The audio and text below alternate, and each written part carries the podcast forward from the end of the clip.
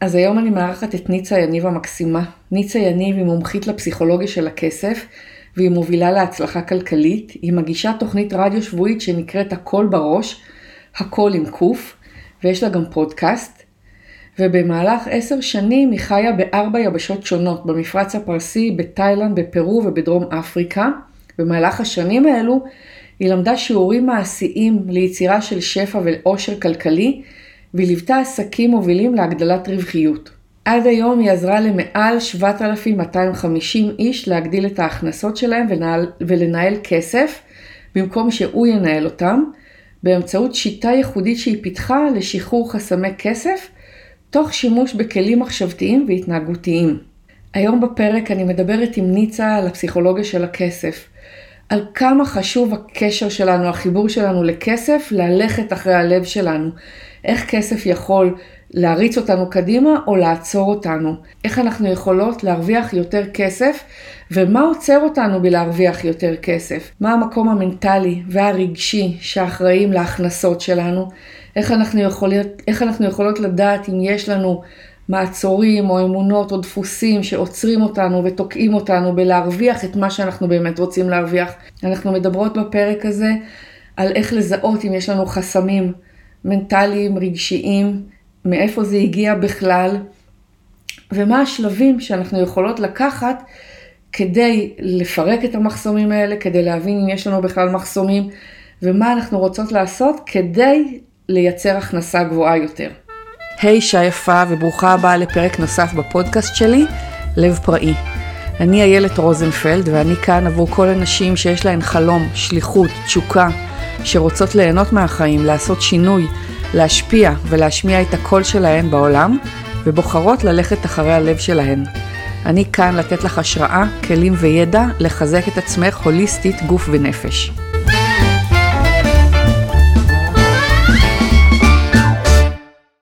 היי ניצה, כל כך כיף לי שאת פה. תודה רבה, ממש תודה שהגעת, אני ממש ממש שמחה לארח אותך פה בפרק אה, שלפי דעתי יהיה מרתק. כי זה נושא שאני חושבת שהוא מאוד מאוד uh, חשוב. הרבה פעמים הוא מעיף אותנו גבוה והרבה פעמים הוא עוצר אותנו ומוריד אותנו, אנחנו נדבר על כסף. כסף. כן, אז אני ממש שמחה ככה לארח אותך פה. את מדברת הרבה על הפסיכולוגיה של הכסף. ואני רוצה קודם כל שתסבירי לנו מה זה, מה הכוונה כשאת מדברת על פסיכולוגיה של הכסף. מעולה, אז קודם כל תודה שהזמנת אותי להתארח כאן אה, ולשתף ובכלל בנושא של הפסיכולוגיה של הכסף ובחסמי כסף, תודה. ובואו נדבר באמת על מה זה פסיכולוגיה של הכסף. פסיכולוגיה של הכסף היא בעצם כל מה שהביא אותנו להיות ולהתנהל עם כסף. פסיכולוגיה של הכסף זה עולם תוכן שבעצם בא לבדוק איך אנחנו מתנהלים עם כסף ואיך הגענו למקום הזה, כי כולנו רוצים להיות עשירים, כולנו רוצים לזכות בחופש כלכלי, אבל לא כולם חיים ככה. אז הפסיכולוגיה של הכסף היא הפער בין מי שאני היום ומה שבנה אותי ועיצב אותי למי שאני רוצה להיות וזה בעצם מה שמנהלת מאחורי הקלעים שלי. זה קצת כמו מאחורי הקלעים של המכונה הגדולה הזאת שקוראים לה ניצה, או איילת או כל כן, אחד. כל אחד מאיתנו. אה, כן, זה משהו שהוא, ש... זה משהו שהוא מקדם אותנו, עוצר אותנו, בלי שנהיה מודעות לזה, נכון? לגמרי. זה קובע איך נתנהל ואיזה החלטות נקבל מבחינה כלכלית. אוקיי, ומה מה, מה קובע איך נתנהל מבחינה כלכלית? אז בגדול מה שאמרנו זה הפסיכולוגיה של הכסף, אבל זה כן. סך כל הדברים. מה בתוך זה? כן. אוקיי, של איך גדלתי, מה ראיתי כן. בבית, איזה דוגמאות ראיתי בבית, האם בבית שלי דיברו על כסף בכלל או לא דיברו, האם סבתא הייתה דוחפת לי כסף בשקט ואומרת לי שסבא לא ישמע, האם אה, אצלנו בבית אה, היה מאוד חשוב כשאורחים הגיעו להיות נדיבים, איך נראתה המשכורת הראשונה של מי שמקשיב לנו, איזה משכורת קיבלתם, היא הייתה פרופורציונלית לאנשים בגילכם או שמראש הרווחתם יותר? או פחות. או פחות, נכון. כן. בסך הכל גם כל ההחלטות שקיבלנו לאורך הדרך. אז איך זה משפיע עלינו מבחינה, אני מבינה שזה לא מודע, נכון? לא, זה לא מודע. איך זה משפיע עלינו ומה זה גורם לנו, איך זה גורם לנו לפעול בסופו של דבר. אז אני רגע אקח מעולם, ה... מעולם האהבה, אם מישהו שמאוד אהבנו ורצינו לא רצה אותנו וחווינו דחייה, יהיה לנו קשה להאמין שאנחנו רצויים. אותו דבר בכסף, אם הייתה לי טראומה כלכלית, למשל יש את הבית שכל אחד מאיתנו תמיד אמר לעצמו, איך כשהמחירים היו יותר זולים לא קניתי כן. דירה. כן. בדיעבד תמיד. בדיעבד, ממש. כן. ויתרתי על הסכום כסף הזה. זה עכשיו יושב לנו פה בראש, שזה הקופסה שמקבלת החלטות, וכשאני באה לקבל החלטה, למשל להשקיע, אז אני אגיד לעצמי, אבל את אף פעם לא לוקחת החלטות נכונות. תמיד כשיש איזו החלטה כלכלית לקחת, בסוף את עושה טעות, או מפספס את המועד, אז למה את צריכה בכלל להיכנס לזה? ואז בעצם זה יכול לעכב אותנו, או אם הייתה לנו הצלחה, אז להגיד, הפעם שעברה שעשית את זה, זה פגז, זה הרווח מלא כסף. עופי על זה, לכי על זה, עד עכשיו היא פעמיים תעשי. ממש, ממש זה קובע איך אנחנו נפעל בתכלס ביום יום. ממש.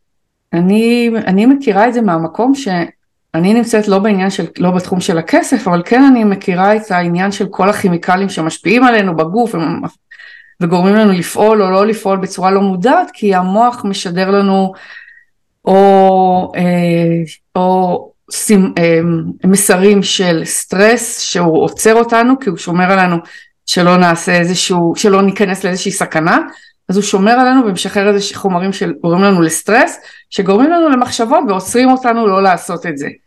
אני מבינה שזה, והמוח פשוט מתוכנת מדברים שקרו לנו בעבר, או מדורות קודמים, לא משנה, זה הרבה דברים. זה מה שאני מכירה. אני מאמינה שזה גם פה אותו דבר, זאת אומרת שאנחנו נפעל לכיוון מסוים, בלי להבין למה אנחנו פועלים ככה, בגלל שתוכנתנו פעם בהיסטוריה שלנו, בחיים שלנו, סליחה, בחיים שלנו בדרך מסוימת, בגלל שעברנו איזה משהו שקשור לכסף בחיים, או בגלל שההורים שלנו דיב, דיברו איתנו בדרך מסוימת על כסף, ממש מדויק, ואני הטבעתי שני מושגים שהם חדשים, אחד זה גנטיקה פיננסית, וגנטיקה פיננסית זה דברים שירשתי מההורים, כי הרבה פעמים אם להורים הייתה סכרת, אז גם לאחד הילדים תהיה, כן.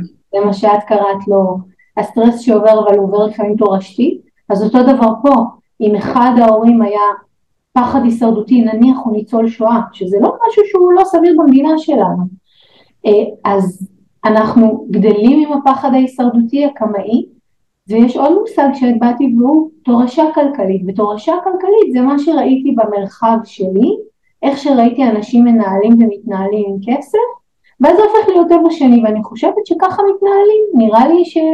שככה אמורים להתנהל, למשל אצלנו במשפחה האלה, שהיו גומרים לאכול, לא היו משאירים אוכל.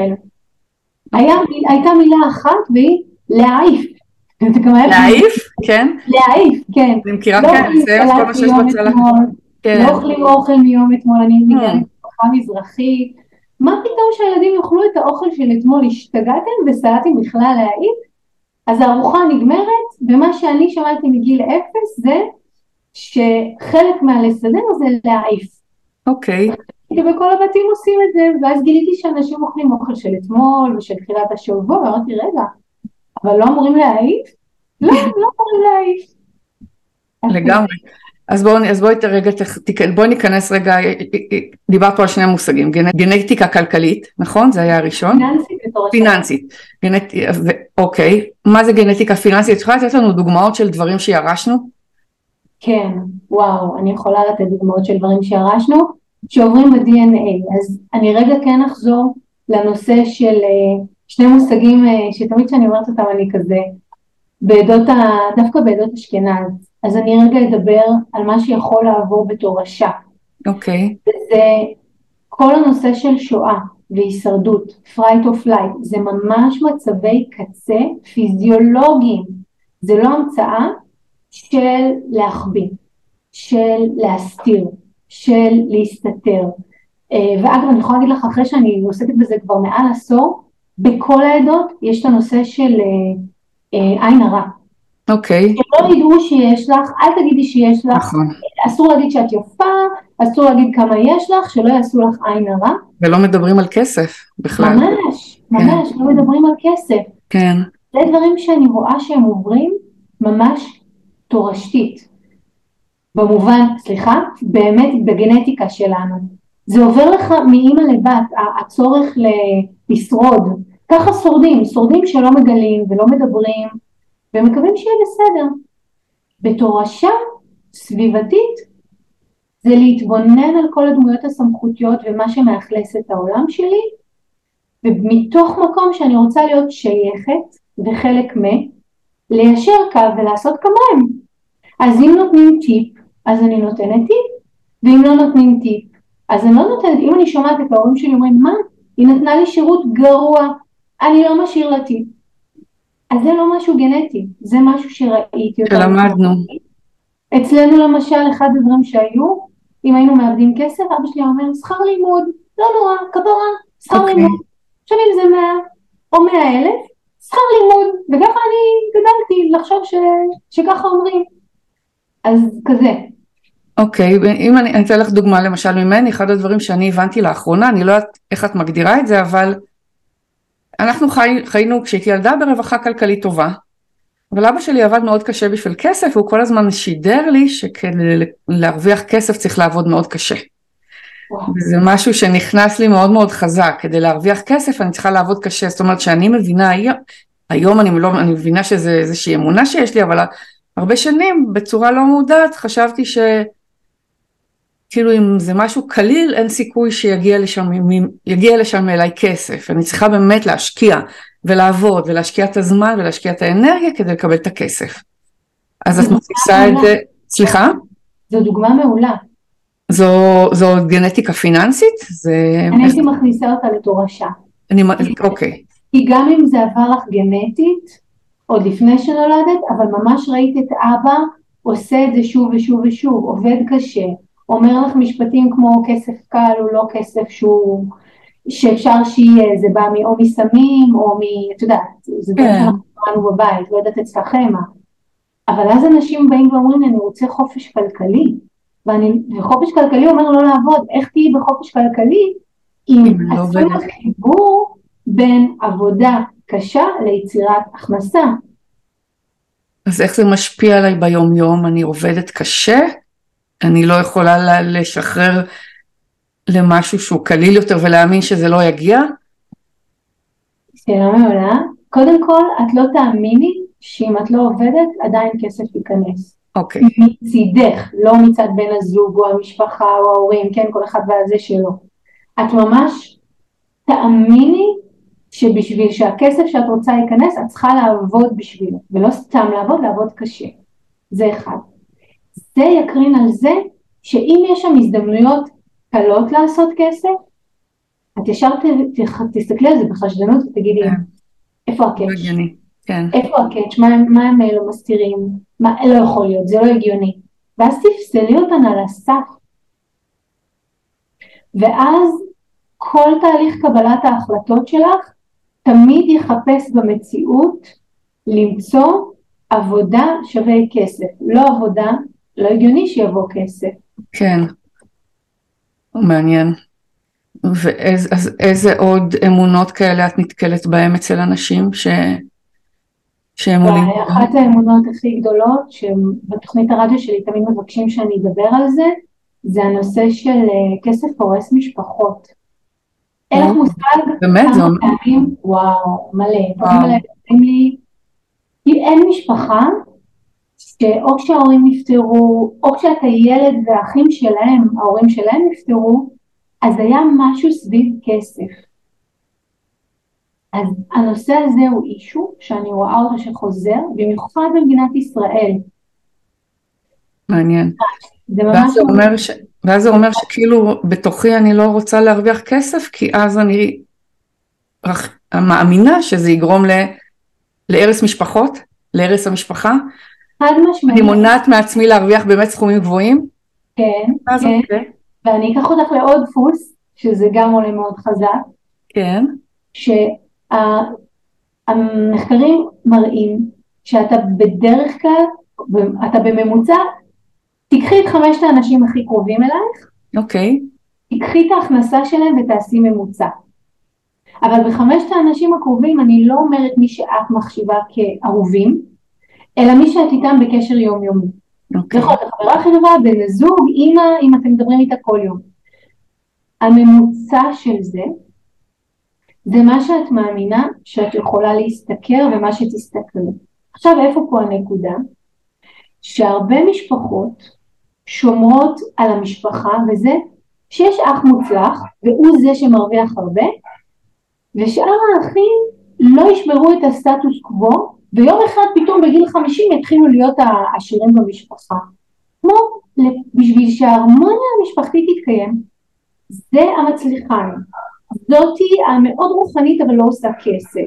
וכל אחד נשאר בנישה שלו ולא מאיים על ההרמוניה הזאת בלקום בוקר אחד ופתאום לעשות מיליונים.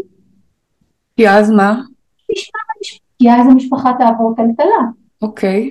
כי יש את האח הגדול שתמיד פונים אליו שצריך להתייעץ על כסף, סתם אני אומרת אח גדול. כן, כן. או האח היזם שכולם פונים אליו כשהם רוצים, ויש את האחות החכמה האינטליגנטית שאיתה מתייעצים על, בעצם לכל אחד מאיתנו במשפחה יש תפקיד. וחלק מהשלמות המשפחתית זה להישאר במשבצת שלך. מטורף. וואי, זה עושה לי וואו, כאילו. זה עושה לך וואו, כאילו. כן. לא, כי אני לא חשבתי על זה כתא משפחתי, תמיד חשבתי על זה כמשהו אינדיבידואלי מאוד.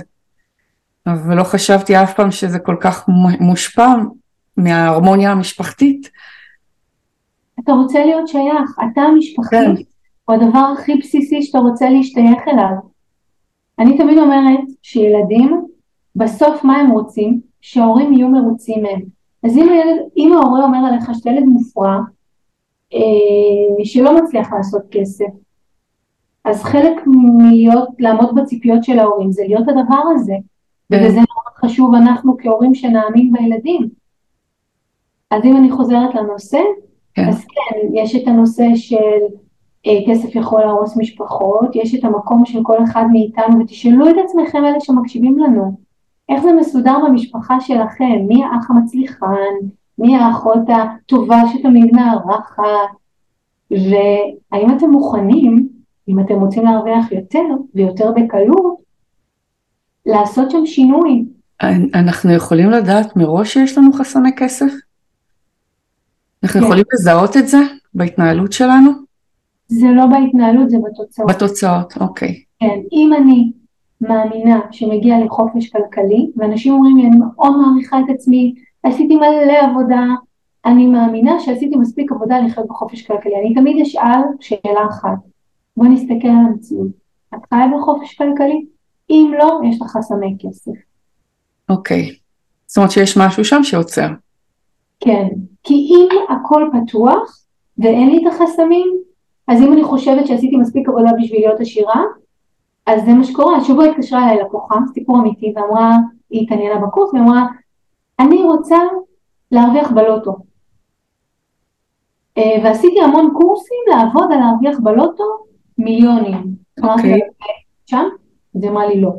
אבל אני כבר לא צריכה עבודה, אני כבר עשיתי הכל, אמרתי לה, אבל את עוד לא שם, אז יש עוד עבודה לעשות. זאת אם התוצאה היא לא מה שאנחנו רוצים, סימן שמשהו עדיין לא מדויק, עדיין לא מאפשר. בול. אוקיי. להגיד לך משהו על זה? כן, מאוד בטח. אנשים אומרים לי, אני רוצה, לא יודעת, אני רוצה חופש כלכלי, ואז אני שואלת אותם, האם אתה פתוח לקבל? אוקיי. בדרך כלל זה החסם שאנחנו נורא רוצים, אבל לא פתוחים לקבל. זה על לתת ולקבל. זה שני דברים שאת אומרת שצריך להיות במקביל. בול. אוקיי. כי את יודעת שאני... לתת. אני מגיעה מהעולם העסקי, העסקים הקטנים, ותמיד אנחנו לומדים שלתת ולתת, אה, ואז זה מגיע, אבל לא תמיד זה מגיע, כי אנחנו לא פתוחים לא לקבל כנראה. לא לקבל, בול. זה חייב להיות בהדדיות. אוקיי. תתני ותתני ותתרוקני ותתני ותתרוקני, ולצערי הרבה מנטורים אומרים את זה, אבל כן. אם אתה לא יודע להיפתח ולהיות פתוח לקבל, אתה לא תקבל. זה לא יגיע. לא, ממש. אמ, זה עמוק. זה עמוק מאוד, כן, זה רגע לחשוב על זה. איך אנחנו, אנחנו יכולות לדעת איך אנחנו, אם אנחנו פתוחות לקבל או לא, מהמקום של איך, איך, האם נוח לי לקבל או לא, נכון? כאילו, אפילו מתנה קטנה, איך, איך אנחנו יכולות להבין אם, אם יש שם חסימה. אז זה מתחיל במחמאות. האם כשאומרים לך את יפה ילד, את מתחילה לזוז באי נוחות, ואומרת לא, אני... אה. כן, זרקתי על עצמי משהו, כן. כן, זרקתי על עצמי, או איזה שמלה יפה, לא, זה רק 180 שקלים, קניתי את זה. כן. זאת עדיפה אוקיי, של מחמאה. ואם אנחנו לא יכולים להכיל מילה טובה, קל וחומר שלא נוכל להיות, להכיל טוב או כסף. זה מתחיל שם, במילה. כן, אז האם אפשר לפרגן לך בלי שתנוי באי נוחות ופשוט תשבי בתוך הפרגון ותחייכי ותגידי תודה. משם, להתחיל משם. ממש. כן, אני מכירה אנשים, יש לי, כן, חברה שלא הסכימה לקבל מתנה, מה פתאום, והחזירה לי אותה, מבינה? זה... כן. אז זה בעצם להגיד ליקום. אה, אז לעניין הדברים שביקשתי עד היום, וביקשתי שישלח לי אותם, אז אני לא פתוחה לקבל. אם אוקיי, הם יגיעו, אז אני אחזיר אותם חזרה. כן, אני רוצה רגע להגיד מילה על כסף, היה לי לקוח שעבדתי איתו, שהוא רצה להרוויח יותר כסף, ואחותו שחיה בהוואי ביקשה שהוא ימכור לה את הבית בישראל, והוא מכר לה. ואז הוא קם בבוקר והוא גילה 40 אלף שקלים בחשבון הבנק, היא העבירה לו על מכירת הבית. אז הוא אמר לי, ניצה, אין מצב שאני מקבל את זה, היא אחותי. אמרתי לו, מה זאת אומרת? אז אנחנו עובדים על זה שתיפתח לקבל. אז הוא אמר, כן. אבל היא אחותי והיא נתנה לי 40 אלף ואני לא לוקח מאחותי. אז אמרתי לו, משול הדבר לשליח פיצה שדופק לך בדלת, עם פיצה חמה, ואתה אומר לו, אה, זה לא אצלנו, זה אצל דוידוביץ' בקומה 2. אנחנו לא קובעים מאיפה הדברים שביקשנו יגיע, יגיעו, אנחנו מבקשים, כשהם מגיעים אנחנו פתוחים לקבל ואומרים תודה. את, אה, כשדיברנו על ההכנה לפודקאסט, אז את דיברת על, על שני חלקים, שיש את החלק הרגשי והחלק הפיזי. ב, ב, למשוך אלינו כסף, איך את קוראת לזה? שכסף מגיע אלינו, אז יש שני חלקים. להכניס. מה זה? להכניס כסף. להכניס כסף, נכון, או, ברכה, כן, צודקת, זאת המילה. אה, יש את החלק הרגשי שדיברנו, אותו, שדיברנו עליו אני חושבת עכשיו, שיש אה, משהו נוסף בחלק הזה, ויש את החלק הפיזי שאמרת שזה ממש קשור לגוף שלנו, נכון, נכון? נכון. מה, מה ההבדל בין שני החלקים? מה, מה את יכולה לדבר? החלק הרגשי הוא באמת דפוסים, מחשבות, רגשות, זאת אומרת, כשאני אומרת רגשות, כל אחד עכשיו שמקשיב לנו, אם כסף היה החבר הכי טוב שלכם, או אדם שאתם מכירים, איזה מערכת יחסים הייתה לכם איתו? תחשבי גם את, של אהבה, של שנאה, מה, מה אצלך? אוקיי. אה, תלוי בתקופה, כרגע אני חושבת שזה אהבה. הייתה תקופה ארוכה שאני חושבת שלא. אבל אה, כן, זה משתנה. אז זה הרגש, זה אוקיי. הרגש שיש לך כלפיו, לפעמים זה תסכול היה, לפעמים זה עצבים, לפעמים זה כל מיני, כל פעם, תלוי בתקופה, אבל כן. עכשיו שאני חושבת על זה, אז כן היה שם רגש. אז זה רגש ומחשבה. זה היבט אחד של איך אנחנו מנהלים ומתנהלים קבלת החלטות. ויש גם את ההיבט הפיזי, פרקטי, בשורה התחתונה אני רוצה להכניס כסף, אני לא רוצה לחשוב על זה ולדבר על זה. נכון, ואז בפרקטי או בפיזי דיברנו על הנושא של גוף, שבעצם יחידת ההכנסה הכי בסיסית שלנו היא קודם כל נשימה.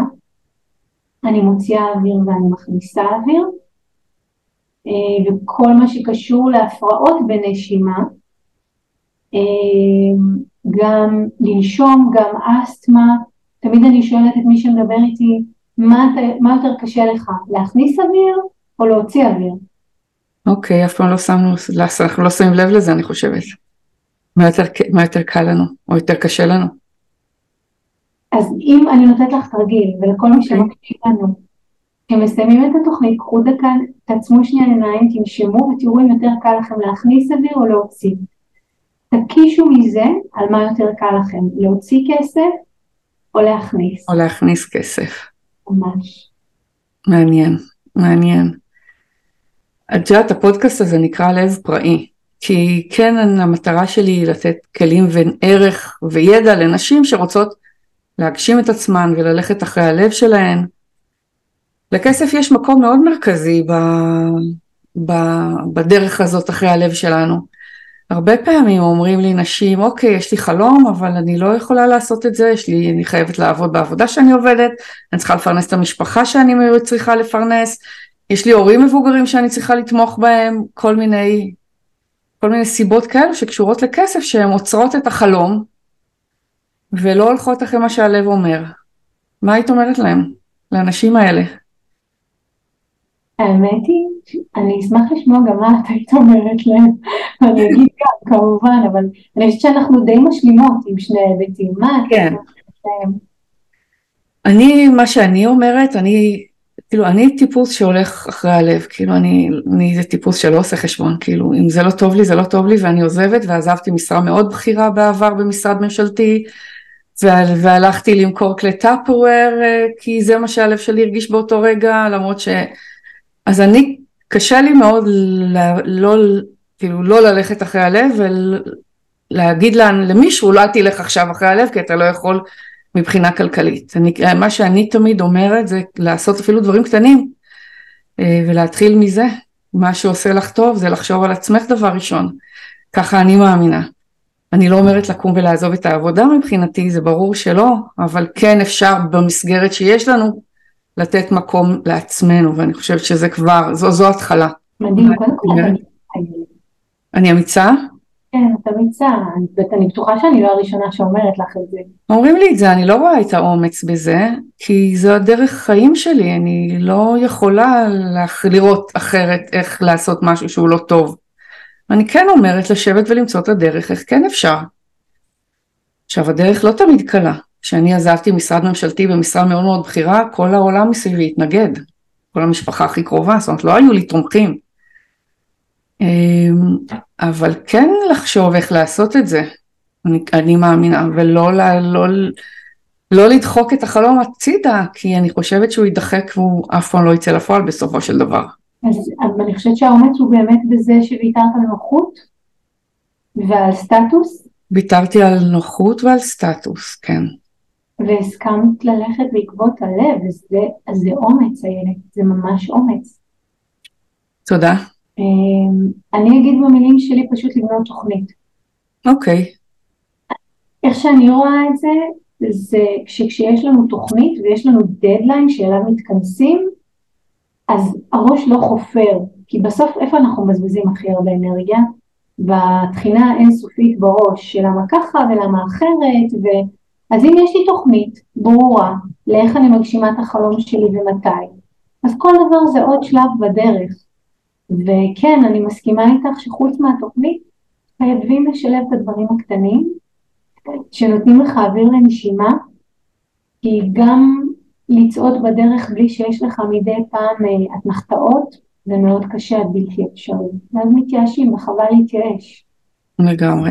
אנחנו דיברנו גם בעבר על על מצבים שהם לא הגיעו אלינו, כשדיברנו, כשהתחלנו את השיחה הזאת, התחלנו את הפודקאסט הזה, אז דיברנו על מצבים שהם לא היו דווקא שקיבלנו מה, מההורים שלנו, אלא דברים שחווינו בחיים שלנו ויצרו בנו טראומה, ועכשיו מנהלים אותנו, הנושא הוא הכסף, אז כן מנהלים אותנו עכשיו מבחינה כלכלית כספית. אני פשוט יודעת למשל שאני עברתי איזושהי טראומה כבעלת עסק והיה לי לא קל לחזור לזה אחר כך, אחרי שנים שטיפלתי בעצמי, אבל זה כן טראומה שמשאירה איזשהו חותם. זה טראומה כלכלית. כל אחד מאיתנו עובר בחיים שלו טראומה כלכלית, ואני יכולה להגיד לך איילת שאני היחידה שמדברת על פוסט טראומה כלכלית. אף אחד לא מדבר על זה משום מה. ובדיוק כמו שיש לי פוסט טראומה מכל דבר אחר, אין סיבה שלא תה, לא יהיה שם גם הביטוי הזה, ואנשים בהחלט נמצאים בפוסט טראומה כלכלית, ואמרת משהו מאוד נכון, לוקח לך זמן לצאת מהדבר הזה. זה לא זבנג וגמרנו. איך אנחנו אה, יודעים שאנחנו בטראומה כלכלית? וואו, הכלל הוא תמיד אותו כלל, אני אדבר השבוע מלקוח שדיבר איתי, שהוא היה עצמאי והוא נכשל כעצמאי והוא חזר להיות שכיר. עכשיו הוא שכיר אבל הוא כל הזמן מסתכל על להיות עצמאי כזה מהצד ומקיים עם זה איזושהי שיחה אבל כבר שבע שנים הוא שכיר והוא לא מסוגל לחזור להיות עצמאי. אמ, אז איך אנחנו נדע שאנחנו עדיין בפוסט טראומה שמאוד נרצה ונתאווה למשהו ונקיים איתו איזושהי שיחה אבל לא נהיה מסוגלים לעשות את הפעולה. אני רואה בשלב הזה תמיד, זה שלושה שלבים בעצם, בשלב הראשון אנחנו לא רוצים לשמוע על זה, אל בואי להיות עצמאי, אני לא מוכן להיות עצמאי, או אם מכרנו בית בהפסד או לא קנינו, לא מוכן למכור בית או לקנות בית, אל תדברו איתי על זה עכשיו. כן, זה השלב הראשון. בול. אה, אה, הרחקה ממש. כן. בשלב השני אתה מוכן לשמוע, אבל אתה לא משנה מה יגידו לך, אתה תפסול את זה על הסף. זה לא הזמן, אין לי את הכסף, אני לא יכול, זה לא מתאים, כרגע מבחינת המשפחתי זה לא יעבוד. ובשלב השלישי, כשאתה רגע לפני לצאת מזה, אתה ממש עושה פעולות. למשל, אם מישהו נכווה בהשקעות, זה לקוח שגם דיבר איתי השבוע, נכווה באיזושהי השקעה, עכשיו הוא עבר את כל המחזור של השלב הראשון והשני, אז עכשיו, מה הוא אומר לי? הלכתי לשמוע מה יש להם להציע. להתחיל, להתחיל להקשיב. בול, את יודעת איך אני רואה את זה? כמו מצפתל, שהוא מוציא את הרגל מהלבנה כן. מהדלת, כזה. אז אם הוצאתם את הרגל הלבנה מהדלת והשקעתם זמן, כי בסוף מה שיקר אצלנו זה זמן, כולם כך כל עמוסים, והלכתם לשמוע עוד על איזושהי הצעה, השתחררתם מהטראומה הכלכלית. אז אם זה היה סביב השקעה והלכתם לשמוע על השקעה, אתם לקראת שחרור מהטראומה הכלכלית. ואם זה היה בנושא של שכר שמגיע לכם, ואתם שוקלים להחליף עבודה, והרבה זמן סגרתם ככה את שני, שתי העיניים, אמרתם לא רוצה לראות כלום, לא רוצה לשמוע, עכשיו אתם מעוניינים עוד פעם לשמוע מה יש לשוק להציע, אתם לקראת יציאה מהטראומה הכלכלית. בדרך כלל הטראומה מגיעה מאיזשהו כאב, איזשהו כישלון, ולא תמיד אחר כך אנחנו מחברים את זה לחוסר הצלחה עתידית. אז אה, זה כן משהו שאני, אני, מהניסיון שלי, מהשחיקה שאני עברתי, אני יודעת שכן צריך לתת לזה מקום. אה, כן אחד, כאילו דיברתי על השלבים, אז השלב הראשון בטיפול בשחיקה דרך אגב זה להתרחק. זה להתרחק מהמקום של השחיקה, כי אם העסק גרם לי שחיקה, אז אני צריכה רגע להתרחק משם. דבר ראשון, זה השלב הראשון. אמ, אז כן, זה אחד השלבים שאת דיברת עליהם. זה באמת, זה באמת לעבור את שלוש שלבים של השחרור, ורק כשאתה משחרר, לפעמים אתה עובר שם גם שלבים של אבל. לקוח אבל, כן. כסף של אימא שלו, היא נתנה לו להשקיע בשוק ההון והוא איבד הכל, והוא לא סלח לעצמו, ואיך הוא יגיד למשפחה שהוא איבד את הכסף. לא רצה לשמוע על שוק ההון בשום צורה או דרך. והלך למקומות אחרים, אמר לי, אני נדל"ן מוכן, שוק ההון מבחינתי יצא מחוץ לתחום. חטפתי כן. שם מכה וזהו. אז, וזה בסדר, אני גם רוצה להגיד שזה בסדר, זה בסדר כן. נכוונו במקום, במקום להתחיל לעשות לשקם, פשוט יש המון מקומות שאפשר דרכם להרוויח עוד כסף, אז אל תרוויחו מכאן, תלכו לאפיק אחר, הכל בסדר. נכון. לקראת סיום, אני רוצה רגע שנדבר על שלבים. זאת אומרת, אני רוצה להרוויח הרבה כסף. והתוצאות לא מראות את זה בשטח. מה, מה הדבר הראשון, השני, השלישי שאני רוצה לעשות? יש לך שאלות? את מאוד ממוקדת, זה טוב. כן, כן, אני באתי עם שאלות. בשלב הראשון, את צריכה לברר לעצמך כמה את מאמינה שאת יכולה להרוויח. אוקיי. רגע, אז לפני שנמשיכים לשלב השני.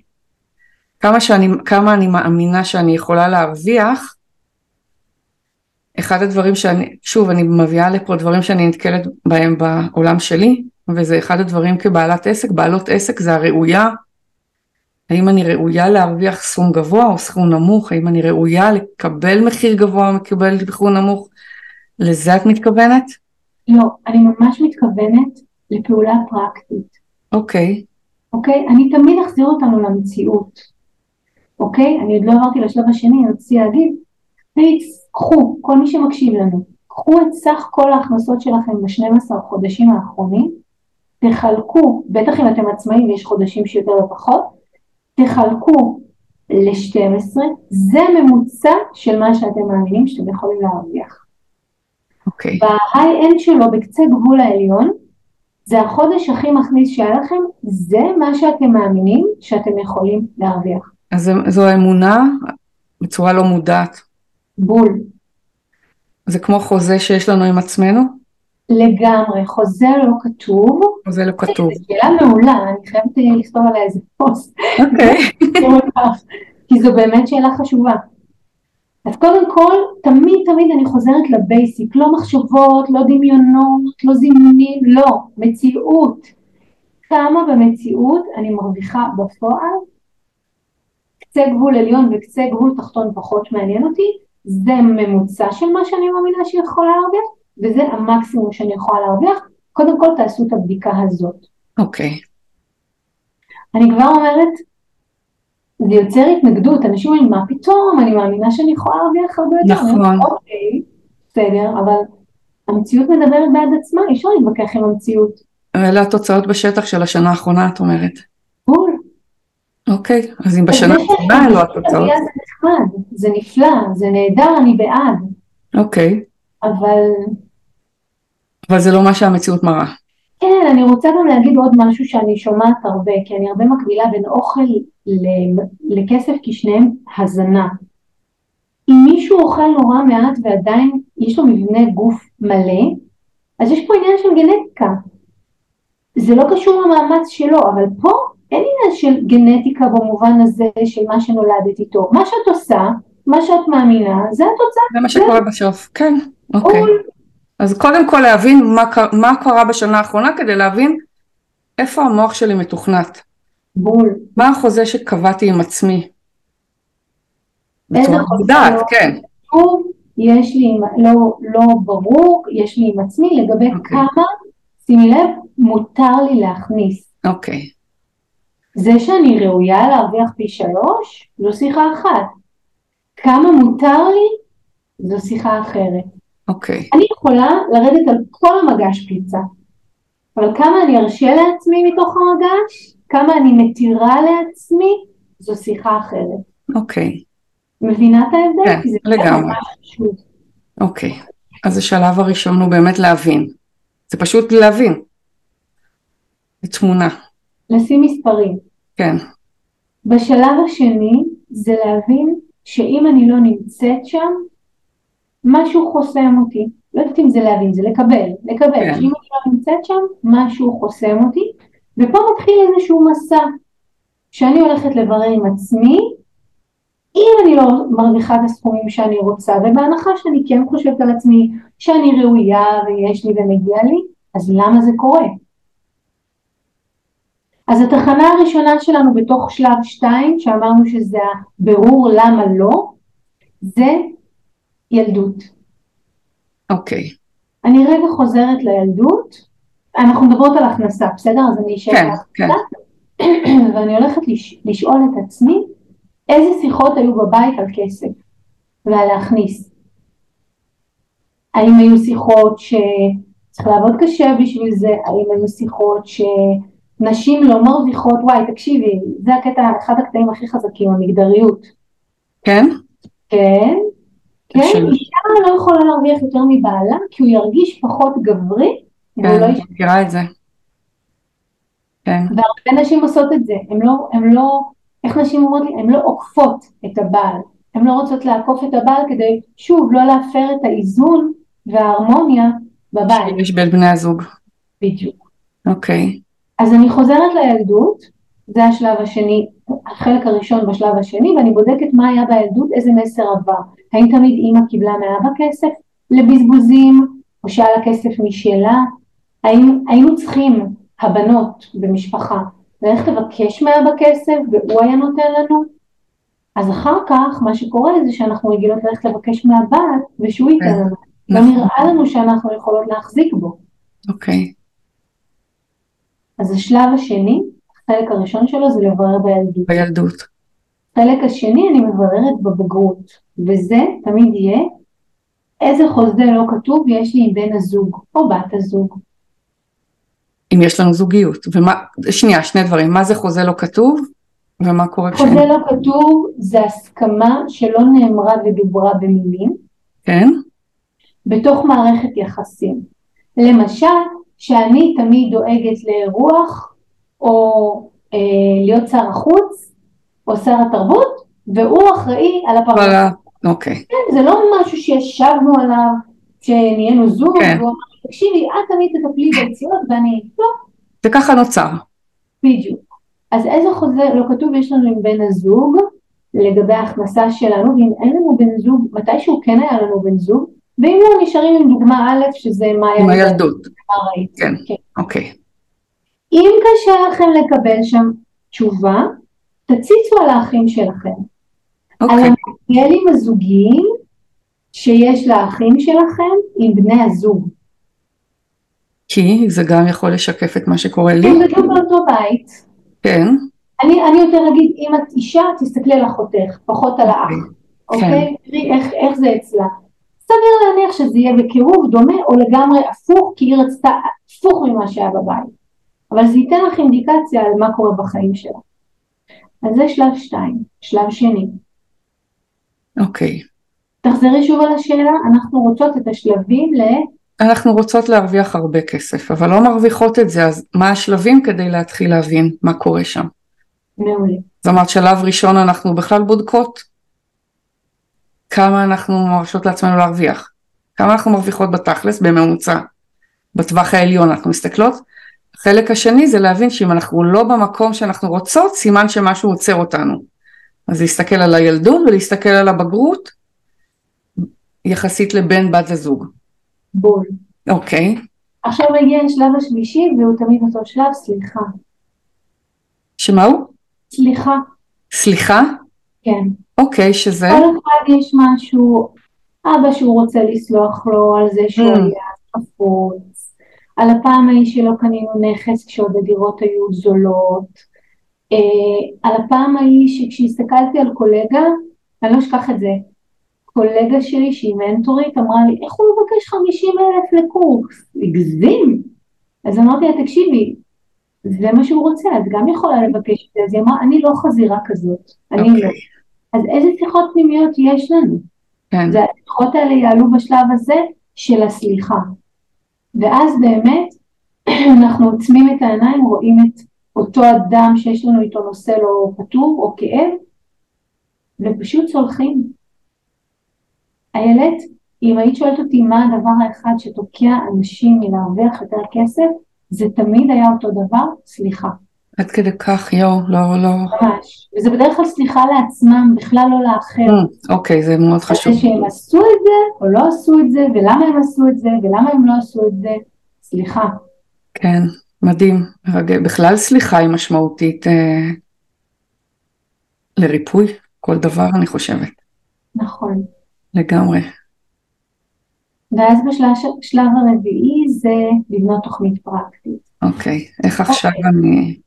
עכשיו אני רוצה להרוויח 20 אלף בחודש, 50 אלף, לא משנה מה הסכום, כן, מה הפעולות שנדרשות כדי שאני אגיע לשם, כי עכשיו, כשעשיתי ניקוי רגשי, כשהבנתי מה מנהל אותי, כשבחרתי, אני רוצה רגע להגיד משהו ככה לפני סיום. אחד הדברים שאני שומעת שמטרף אותי, זה שאנשים אומרים, פשוט תשנני משפטים חיוביים ואת... כן. גם אותי זה מטרף, כן.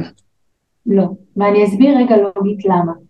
נניח שאני מאמינה שאני לא מסוגלת, כי ההורים אמרו לי שאני לא יכולה. נחזיק את היד ככה. ומהצד השני, יש מישהי מורה מי"א שמאוד אהבתי שאמרה לי את מסוגלת. אז יש לי תפיסה כזו. עכשיו, מה שאני יש לי זה שתי אמונות מנוגדות שיוצרות את התנועה הזו שקוראים לה בעברית תקיעות. תקיעות. כן. תקיעות, דשדוש, במקום, זה מה כן. שהרבה אנשים נמצאים בו. עכשיו, מה אנשים אומרים להם? אומרים להם, לכי תשנני משפטים חיוביים. עכשיו, אין שום בעיה במשפטים חיוביים, אבל אם בתשתית שלי יש לי משפטים מנוגדים, אמונות מנוגדות הפוכות, אז בעצם אני אייצר תקיעות. כי אני אשפוך משהו חיובי על שורה של אמונות שליליות ואני אקבל את זה. כן. אז את המשפטים החיוביים אפשר לעשות בשלב ארבע, אחרי שפתחתי את הדרך וניקיתי והבנתי ושחררתי, אבל אין מה לעשות בשלב כן. אחד חוץ מלקבל תסכול ועצבים. נכון. אמיתי. לא, זה ממש, מאוד אהבתי את זה. א', מעבר, כאילו, אני שמעתי עד היום הרבה אנשים שמדברים על רווחה כלכלית ומלמדים שפע ומלמדים uh, התנהלות כלכלית, אבל את, uh, אני אהבתי את זה שאת מכניסה את האנרגיה הנשית של הסליחה ושל uh, הצמיחה בתוך זה והשחרור בתוך זה. ולא רק את האלף, בית וגימל צריך לעשות ולהסתכל על חשבון הבנק ולבנות תוכנית, אלא משלבת את שניהם ביחד. מאוד אהבתי את זה. אני רוצה להגיד לך משהו. אם למישהי יש חדשקונים על כל הפנים, וחדשקונים זה פנימי, כן. זה שהיא תתאפר ותטייח את זה, זה לא יעזור. נכון. אז אם אני אבנה תוכנית כלכלית פיננסית נחמדה, אבל מבפנים אני עדיין מחושכנת כי לא, לא טיפחתי. לא טיפלתי במה שקורה בפנים. נכון. אז יהיה שכבה מאוד יפה של טיוח, אבל זה לא יהיה זה. נכון. לגמרי. ניצה, היה לי מרתק. לפני שאנחנו מסיימות, אני, יש לך משפט, יש איזשהו מסר שאת היית רוצה להעביר לעולם? וואו. לגבי זה? לגבי הנושא? כן, אני מאמינה שנולדנו לחיות ברווחה. ויש לנו נטייה לחשוב שהרווחה או החוסר הרווחה שלנו תלויים במוסדות פיננסיים. זה מתחיל בנו. זה קודם כל להרשות לנו, וזה דבר שני, לעשות את הפעולות כדי שאם אנחנו מרשים לנו זה גם יקרה. וזה תמיד יעבור דרך לחזור להתחלה, לשורשים שלנו, לבית, לילדות, להבין מה קרה שם ולתקן. ואז הכל פתוח. לגמרי, מקסים ומרגש. אני כמובן אשים את הכישורים לאתר שלך ולאינסטגרם שלך, מה שנתת לי, יש לך גם פודקאסט, נכון? פודקאסט ותוכנית רדיו שביעית שנקראת הכל בראש, הכל בקוף. כן. ואנחנו אומרים על הקולות שיש לנו בראש, ואני אשמח לתת למי שצפה בנו את האפשרות להוריד 50 אמונות מגבילות שאני מוצאת שיש לכל אחד, אה, שתוכלו לעשות עבודה פרקטית עם עצמכם ולשחרר, כי הרבה אנשים יש להם היום כלים לשחרר אמונות מגבילות, אז עוד שתהיה להם את רשימת הזהב, אני קוראת לה. מקסים, בשמחה. אני, תעבירי לי את הקישור וכמובן שאני אצרף אותו פה, פה לפרק. תודה רבה. היה לי מרתק ממש והיה לי עונג, עונג לארח אותך פה בפודקאסט שלי. ותודה לך על האפשרות לפגוש, אה, לתת ערך, אה, והשאלות שלך, כל אחד זה פרט בפני עצמו. כן, איזה כיף, אני שמחה. וואו, איזה שאלות חזקות ומאוד ממוקדות. תמיד, תמיד תמיד היית פרקטית, וכל מה שלא תעשי, כן, גם אם זה רגשי ורוחני, זה תמיד יהיה פרקטי, וזה מה שאני כן. כל כך אוהבת. כן, זה, זה, זה אני, הפרקטיות בסופו של דבר. נכון. אבל תודה, אני שמחה, באמת אני שמחה שזה נתן ערך. ואני מזמינה אתכם לענות על כל השאלות, שאלתי הרבה שאלות בשבוע. נכון. עליהם, והתשובות שתקבלו, וואו, הם יעשו לכם קפיצה גדילה. מדהים. כן. תודה.